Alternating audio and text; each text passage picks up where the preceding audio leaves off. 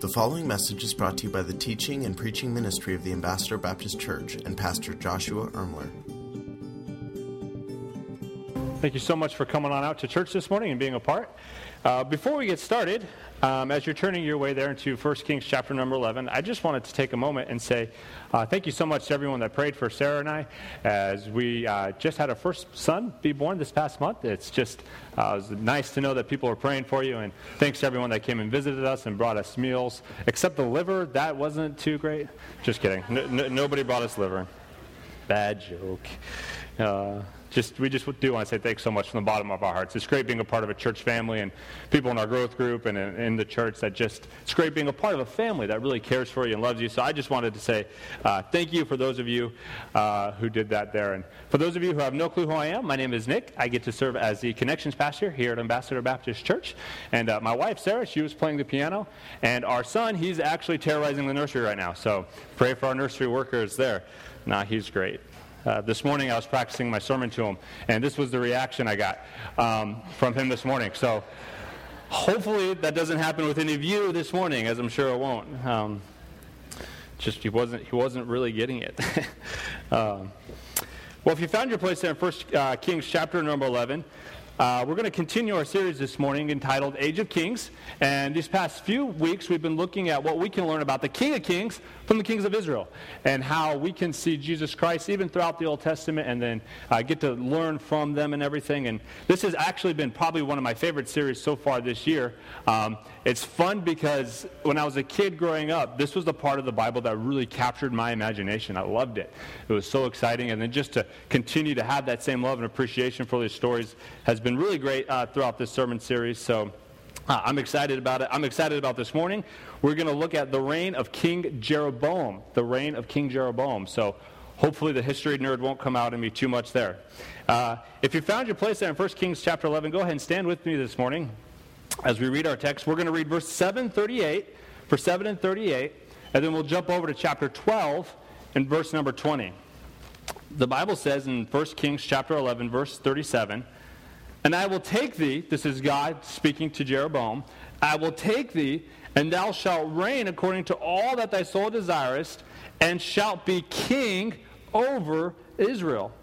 And it shall be, verse number 38, if thou wilt hearken unto all that I command thee, and will walk in my ways and do that is right in my sight to keep my statutes and my commandments, as David my servant did, that I will be with thee and will build thee a sure house as I built for David and will give Israel and will give Israel unto thee. Flip over to the next page to chapter 12 verse number 20. The Bible says and it came to pass when all Israel heard that Jeroboam was come again that they sent and called him unto the congregation and made him king over all Israel. And there was none that followed the house of David but the tribe of Judah only. Later we'll see that the tribe of Benjamin was also included there. But we see here in these verses, Jeroboam becomes king of Israel. Thank you. You may be seated. Um, as I studied this passage, I really learned that God is trustworthy. So this morning we're going to look at, we're going to see how God is trustworthy here this morning. Um, but as I was studying this sermon, I, at first I was kind of tempted just to sit back a little bit and think, oh, trusting God, you know, that's really basic. That's kind of Sunday school. Everybody knows you can trust God, and trusting God's a really easy subject. But the more and more I studied it, and the more and more I kind of got into it, the more and more I realized that trusting God goes a lot deeper than just a child's Sunday school lesson. When a Christian totally and completely trusts God, a Christian at that point is saying, I give God everything. I am totally surrendered to Him. When somebody totally trusts God, there's no area of their life that they hold back from God. Sometimes, because we do think it's pretty basic, we'll treat trusting God kind of like this passive religious state of mind. Like, yes, okay, I know I can trust God, so I'm, to good, I'm good to go. But really, it goes deeper than that, as we're going to see here this morning. The truth is, trusting God is more than just a mental acknowledgement. When a Christian completely trusts God, there's no area of his life that is not affected by that. Uh, a few weeks ago, um, on our day off, we were swimming at the pool, and there was this dad and his son who got to the pool. And the son was probably like four, maybe five years old, I'm guessing. And the dad jumped into the deep end, and he looks at the son and says, All right, jump in. and the kid's like, uh, I can't swim. And he's like, you'll be fine, just jump in. And so the kid was like, all right. So just whoosh, reckless abandon, totally jumped into the pool. And I'm thinking, that kid is crazy. And then he went under, and about half a second later, he comes right back up, and he's fighting. He's struggling for everything he's worth to stay above water. And his dad's like, swim to me. And he's just, he's fighting for it. And he gets over to his dad, and as soon as he gets over to his dad, he, his dad takes a step back. And he's like, swim to me. and so his kid's still fighting. He swims right over to him. And he takes another step back, and he's like, swim to me. And this, I'm like, this kid is, he, he, doesn't know how to swim, but he's swimming. You know, it was pretty amazing. And by the time he was done, the kid swam all the way across the pool. And his dad was like, now you know how to swim. And as I watched that, I'm like, I don't know if that's a brilliant way to teach a kid to swim or horrible parenting. Um, but the truth is, that kid totally trusted his dad. Totally and completely trusted his dad. And because of that trust, everything worked out. This kid trusted his father. As I thought about that, and I thought about trusting God, I, I kind of was like, okay, I, I know we can trust God, but how do I really know whether or not I am? And so, as I was kind of thinking through this, several questions came to mind. The first question that I kind of thought of, kind of helping us determine whether or not we totally trust God, is do you ever feel frustrated by the circumstances in your life? Do you ever just get to a point where it seems like life is spinning out of control and you're totally in over your head and you're like that kid? You're, you're trying and you're fighting for everything you're worth and it just drives you nuts. The truth is, we're all going to go through circumstances like that, but when we trust God, there's a peace that passes all understanding, even during those difficult circumstances. So, do you ever get frustrated with the circumstances of your life? Do you ever feel like your life is just totally out of control and you just want to throw up your hands in the air and say, I quit, I'm done, I can't do this anymore? Or maybe, do you ever feel like you're not experiencing the promises of God in your life? Um, this, this one, uh, happened to me the other day. I was feeling frustrated, feeling overwhelmed, feeling very, um, very aware of how much I kind of needed to grow in my own spiritual life and in my personal life, and just becoming a father and having a personality that tends to be a little bit more dramatic. I was just, I was feeling overwhelmed and frustrated. And in my devotions that morning, I read Matthew chapter 11, verses um, 28 through 30, where Jesus says, Come to me, all ye that labor and are heavy laden, and I will give you rest. He says, Take my yoke upon you, for it's easy, my burden's life, light. And he says, I will give you rest for your soul. And I read that verse, and I was a little bit like, God, I'm not experiencing that rest in my soul right now. I, I, I, know you say I can, God, but I'm just I was just honest with the Lord. I'm just like, I just I'm not, God. I, I feel restless. I feel agitated all the time. I just feel on edge because I, I just I'm overwhelmed, God, and I'm just like I don't I'm not experiencing this, Lord. I want to experience this. And it was like the Holy Spirit told me, because you're wearing your own yoke and you're not wearing mine. He said, Nick, you're not trusting me. So when we feel like we're not experiencing the promises of God, when we feel like our life's just out of control and we're just frustrated and we're annoyed and we're just completely and totally overwhelmed. Or maybe it's not any of those. Maybe you're sitting here and you're just looking at everything going on in our world as a whole today. You look at the spiritual state of our country and you look at all the unrest and the war that's going on in the Middle East and you just get worried. And you just you get scared and you're you, you're pulling out hair because you don't know what's going to happen. Can I suggest this morning that all of this can be solved with trust. All of this can be solved by placing our trust in God. Let's jump back to 1 Kings chapter number 11 this morning to kind of get us caught up in a little bit of the history of what's going on at this period of time right now. Um, we have to kind of jump back to the beginning of chapter number 11. And the beginning of chapter number 11, uh, we see Solomon is the king at the beginning of chapter 11. And Solomon, he was a good king, he was a wise king, but towards the end of his life, as you read it, he started getting all these wives and all these concubines, and God warned him against doing that because he said, They're going to turn your heart away from me. But he disobeyed God and he, he was living in this crazy sin. And as a result, like God said, these uh, wives turned Solomon's heart away from God, and Solomon literally began worshiping pagan idols. He literally began worshiping these false gods and not worshiping the one true God of Israel. And as a result of that, God said that he was going to remove the kingdom of Israel from Solomon uh, later on in the chapter. Verse is 11 through 13. Uh, if you want to flip over there, the Bible says, in verse 11 Wherefore the Lord said unto Solomon, For as much as this is done of thee, and thou hast not kept my covenant and my statutes which I have commanded thee, I will surely rend the kingdom from thee and will give it to thy servant. Notwithstanding, in thy days I will not do it for David thy father's sake, but I will rend it out of the hand of thy son. Howbeit I will not rend away the king, all away all the kingdom but will give one tribe to thy son for David thy servant's sake, and for Jerusalem's sake, which I have chosen. The reason God didn't totally remove the kingdom from uh, the house of David was because the Messiah was supposed to come through that line. So he couldn't be totally done with it because even when God was punishing Solomon here, we see his grace working through and his grace shining through because Jesus was going to come for that line. But as a result of Solomon's sin, God said, okay, we're going we're to take this kingdom from you. And God tells Jeroboam I'm going to give you these 10 tribes that I'm taking away from the house of David. Uh, Jeroboam, he was actually a high ranking official in Solomon's court. Uh, as you read the story, you'll see that Solomon just actually, or Jeroboam just got a promotion. And so Jeroboam got a promotion. Jeroboam's walking, and all of a sudden Jeroboam runs into this prophet, right? Uh, the prophet's name was Ahijah. I'm so glad we don't have those names anymore. Um, so, but Solomon, or Jeroboam, excuse me, runs into the prophet, and the prophet just stops him, grabs him, and literally, get this, begins ripping up his coat just stops him out of nowhere and starts ripping it up. And the prophet says, just like I ripped up your coat, God is going to rip away this kingdom from Solomon. And he's going to give you 10 tribes. And so now at this point, because of Solomon's sin, the nation of Israel is now split into two. A lot of times from this point forward, you're going to see that God refers to the nation of Judah, which is the two tribes that are still under the house of David. And then there's the ten tribes uh, in the north. That's called the nation of Israel. So we see at this point, the kingdom gets split into two. God said that he would give all the tribes of Judah, and later you'll see Benjamin, all but those two tribes, to Jeroboam. God promised to bless Jeroboam if he followed God with all his heart, just like King David did. He said, Hey, I'm going to give you this kingdom. I'm going to establish you as king. And if you follow me with all your heart, you, you are going to have a blessed reign. You and all your house will be established. God promised to Jeroboam that he would reign and that his house would be established as those that reigned over Israel. Which leads us to our first thought this morning, and that is this that God is trustworthy. God is trustworthy. You see, we can trust God. God has proven himself again and again and again throughout the pages of Scripture that we can trust him. He is worthy of our trust. God told Jeroboam, I'm going to establish you as the king of Israel. And that's exactly what God did. God established Jeroboam as the king of Israel.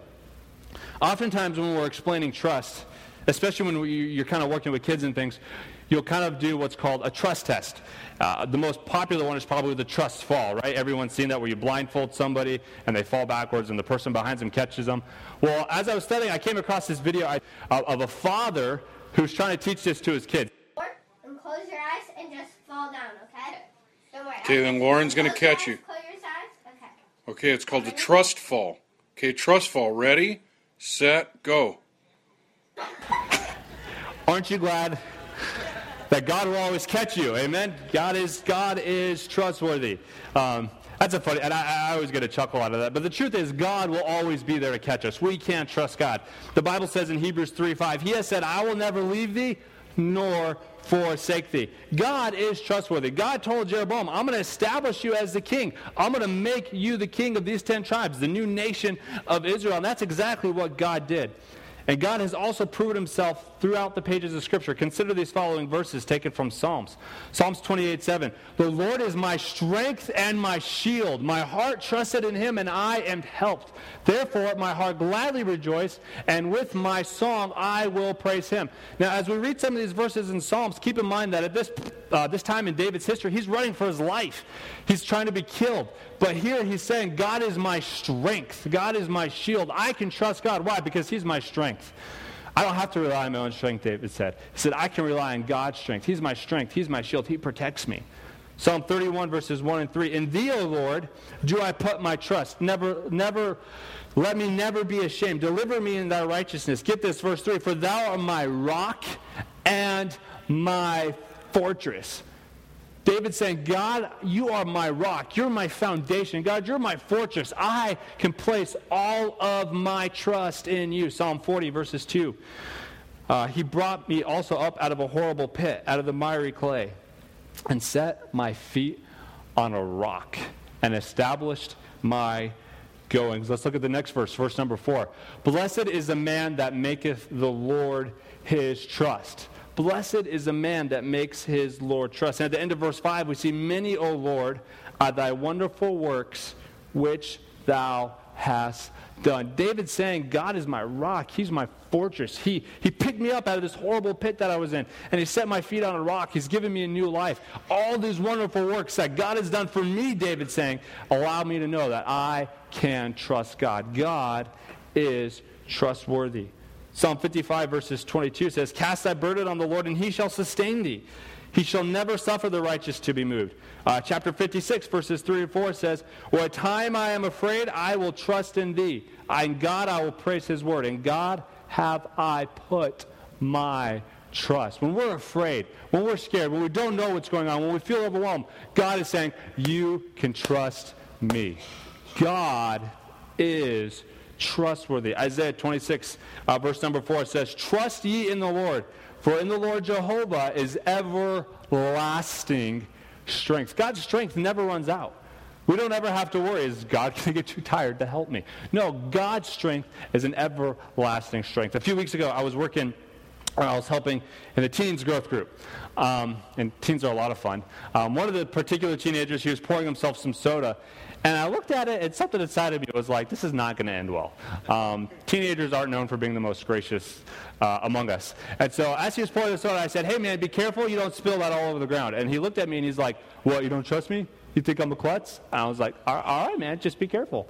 And literally within two seconds, before he even got back to his seat, that soda was all over the floor. Just spilled it everywhere.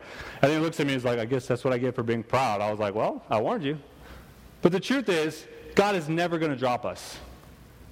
God is never going to let us down. His strength is an everlasting strength. God will always be there for us. God will never let you down. He's our rock, He's our fortress. His strength never runs out. God is trustworthy.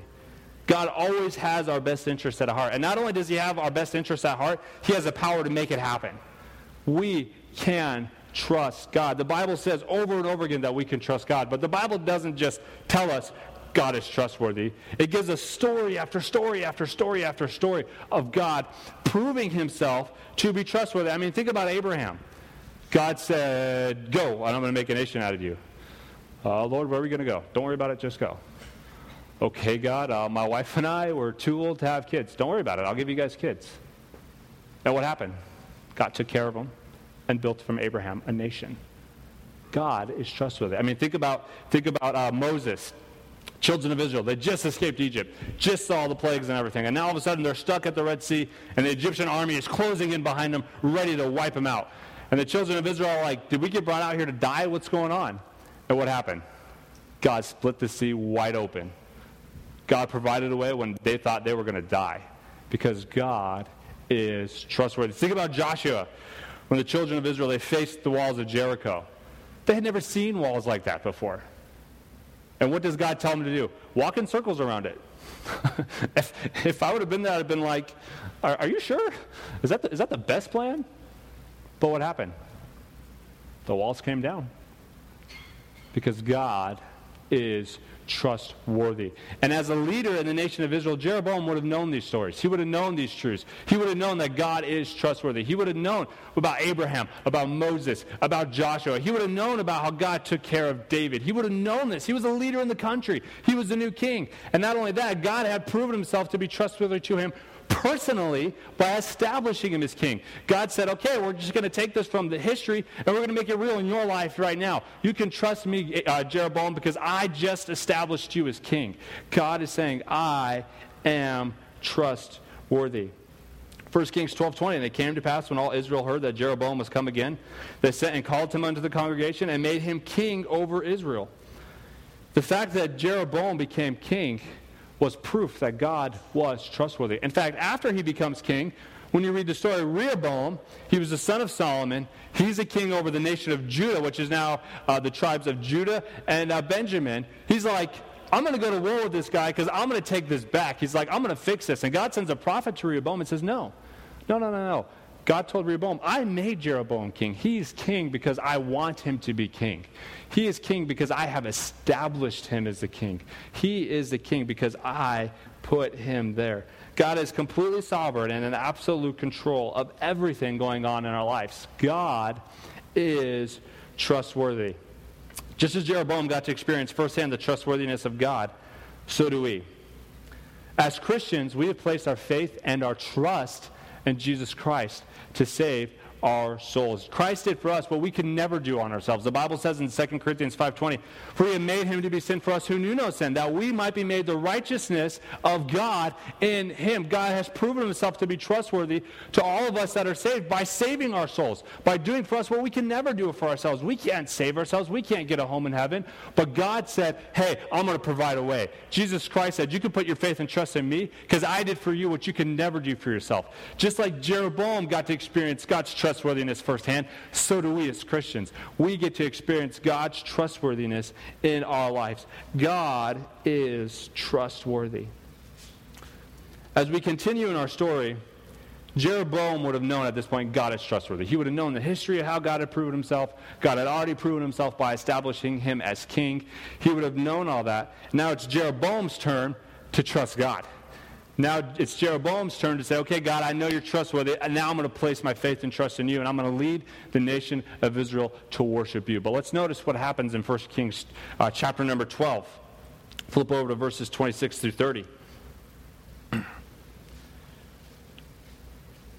1 Kings 12, verse 26. And Jeroboam said in his heart, Now shall the kingdom return to the house of David.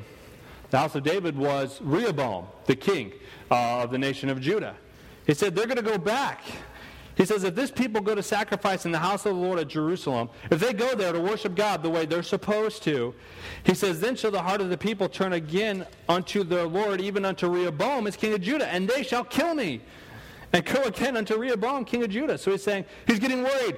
He's like, if I obey God, if I do what God told me to do, if I lead the nation in worshiping God, he's like, they're going to kill me and they're going to leave me and they're going to go back to Judah he's getting all worried about it. You can just sense he's getting worried. Now, notice, notice what he does as a result. Whereupon the king took counsel and made two calves of gold and said unto them, It is too much for you to go up to Jerusalem. Behold thy gods, O Israel, which brought thee out of the land of Egypt. And he set the one up in Bethel, and he put the other in Dan. And this thing became a sin, for the people went to worship before the one, even unto Dan. So basically, what Jeroboam does is instead of placing his trust in God and obeying God, he gets worried. He doesn't, he doesn't remember the promises of God as he's processing all of this. He analyzes the, the situation without keeping in mind the promise that God made to him. And as a result, he leads his nation in idolatry. He leads his nation in false worship, which leads us to our second thought this morning, and that is this. The trust, or the choice to trust God always leads to active obedience. So we know God is trustworthy. We've seen it throughout, the, throughout these verses. We've seen how God has proven himself trustworthy throughout the pages of Scripture. We've seen how he's proven himself trustworthy to us by saving our souls. However, the choice for us to place our trust in God always leads to active obedience. Trusting God is much more than a passive religious state of mind. It's a complete and total surrender to his will. Trusting God is active obedience. When we allow ourselves to get frustrated by the circumstances of our life, that needs to be a trigger. When I, when I get frustrated because I feel like man, things just aren't going my way, that needs to be a trigger. I'm not trusting God. Instead of just saying, oh, I got to do harder, I got to work harder, that needs to be a trigger that says, I need to trust God's promises. I need to trust God at His will. So we know God is trustworthy. We know that active trust leads to obedience, but maybe we're sitting here and we're like, okay, how do I trust God?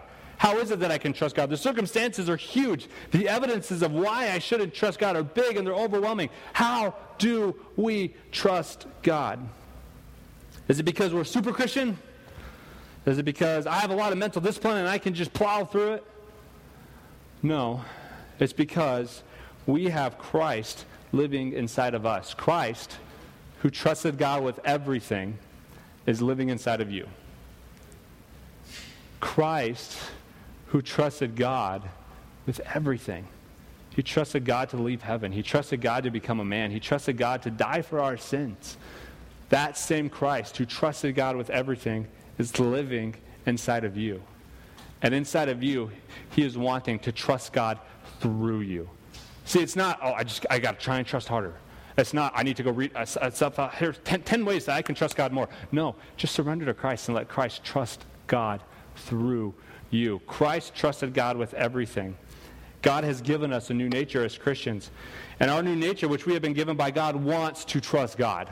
There's something deep down in all of us that wants to place total and reckless trust in God. It's the Holy Spirit. It's God's new nature that He's given you. Inside, as Christians, we want to trust God because we have Christ living inside of us. But the truth about trusting God is that it is a choice. Jeroboam decided not to make that choice. Jeroboam ignored the promise of God. He got his eyes on the circumstances, he got his eyes on the situation, on the, the, the spiritual and political climate of his country, you could say. He got his eyes stuck on that. He forgot the promise that God made to him. He forgot how God had constantly proven himself to be trustworthy. And as a result, he did not obey God. He decided that he was not going to trust God. In fact, later in 1 Kings chapter 14 verse 9, the Bible says, "But thou hast done evil above all that were before thee." God told Jeroboam, he's like, "Man, he's like you've done worse than anybody that was before you." He says, for, for thou hast gone and made the other gods and molten images. And get this, to provoke me to anger and has cast me behind their back. God told Jeroboam, He's like, God, I don't need you. That was exactly what Jeroboam did to God. I mean, it's, it's what the Bible says. He says, You cast me behind your back. Like, God, I don't need you. And oftentimes we find ourselves in the same crossroads, if you will, as Jeroboam. We have all the evidence of why we shouldn't trust God on one side, telling us, hey, you, you got to do it this way, you got to do it this way, you can't trust God, this is going to happen, or this isn't going to work out. Or we have all the evidence of why we shouldn't trust God on one side, and on the other side, we have the wonderful promises of God. We have Christ inside of us who wants to trust God. Christ inside of us who trusts God and will trust God through us. But the choice is ours to make. You see, in our flesh, we'll all make the same choice as Jeroboam. If we allow our eyes to get stuck on the circumstances and if we allow our eyes to get stuck on the problems, though the, the, the, um, the ramifications of our choice might not seem as, as extreme as Jeroboam, uh, the situations will no doubt be different. But it's, it's always, okay, there's these circumstances in my life, and am I going to trust the promises of God? Am I going to allow Christ to trust God through me? Or am I going to try and do this thing on my own? Act, trust in God always leads to active obedience. And the wonderful part is, even in those moments where we, we, we, we don't trust God, and even in those moments where we, we, we did blow it, where we did get our eyes on the circumstances, God is always right there to pick us back up. And God is always right there just to say, hey, I'm here. Trust me. I love you. God, in His mercy and grace, is always right there to pick us back up. Imagine how different our lives would look if we totally and completely trusted God with every area of our life. No bars back. And not for some selfish motive, but because of because God is trustworthy, because of who God is. Jeremiah 17 says, Blessed is the man that trusts in the Lord, and whose hope the Lord is. It says, He shall be like a tree planted by the waters, and that spreadeth out her roots by the river, and shall not see when the heat cometh, but her leaf shall be green, and shall not be careful in the year of drought, neither shall cease from yielding her fruit. What these verses are saying is when we trust in God, yes, hard times still will come. We're not saying if you trust in God, your life's going to be a bed of roses. No, the, the verse is clear. When the heat comes in the year of drought, we're going to experience hard times, but when we're trusting God, it's like they don't faze us anymore. We have that peace. It's like, eh, it's like the tree, the planet, it doesn't even notice when the heat is there. It doesn't even notice. Why? Because their trust is in God. Hard times will come, difficult seasons will arise, but it won't affect you the same way. You'll still have fruit in your life. Why? Because it's not me. It's not us, it's God working through us. So let me ask you what area of our lives are we looking at the circumstances and not the promises of God? Let's pray. Dear Heavenly Father,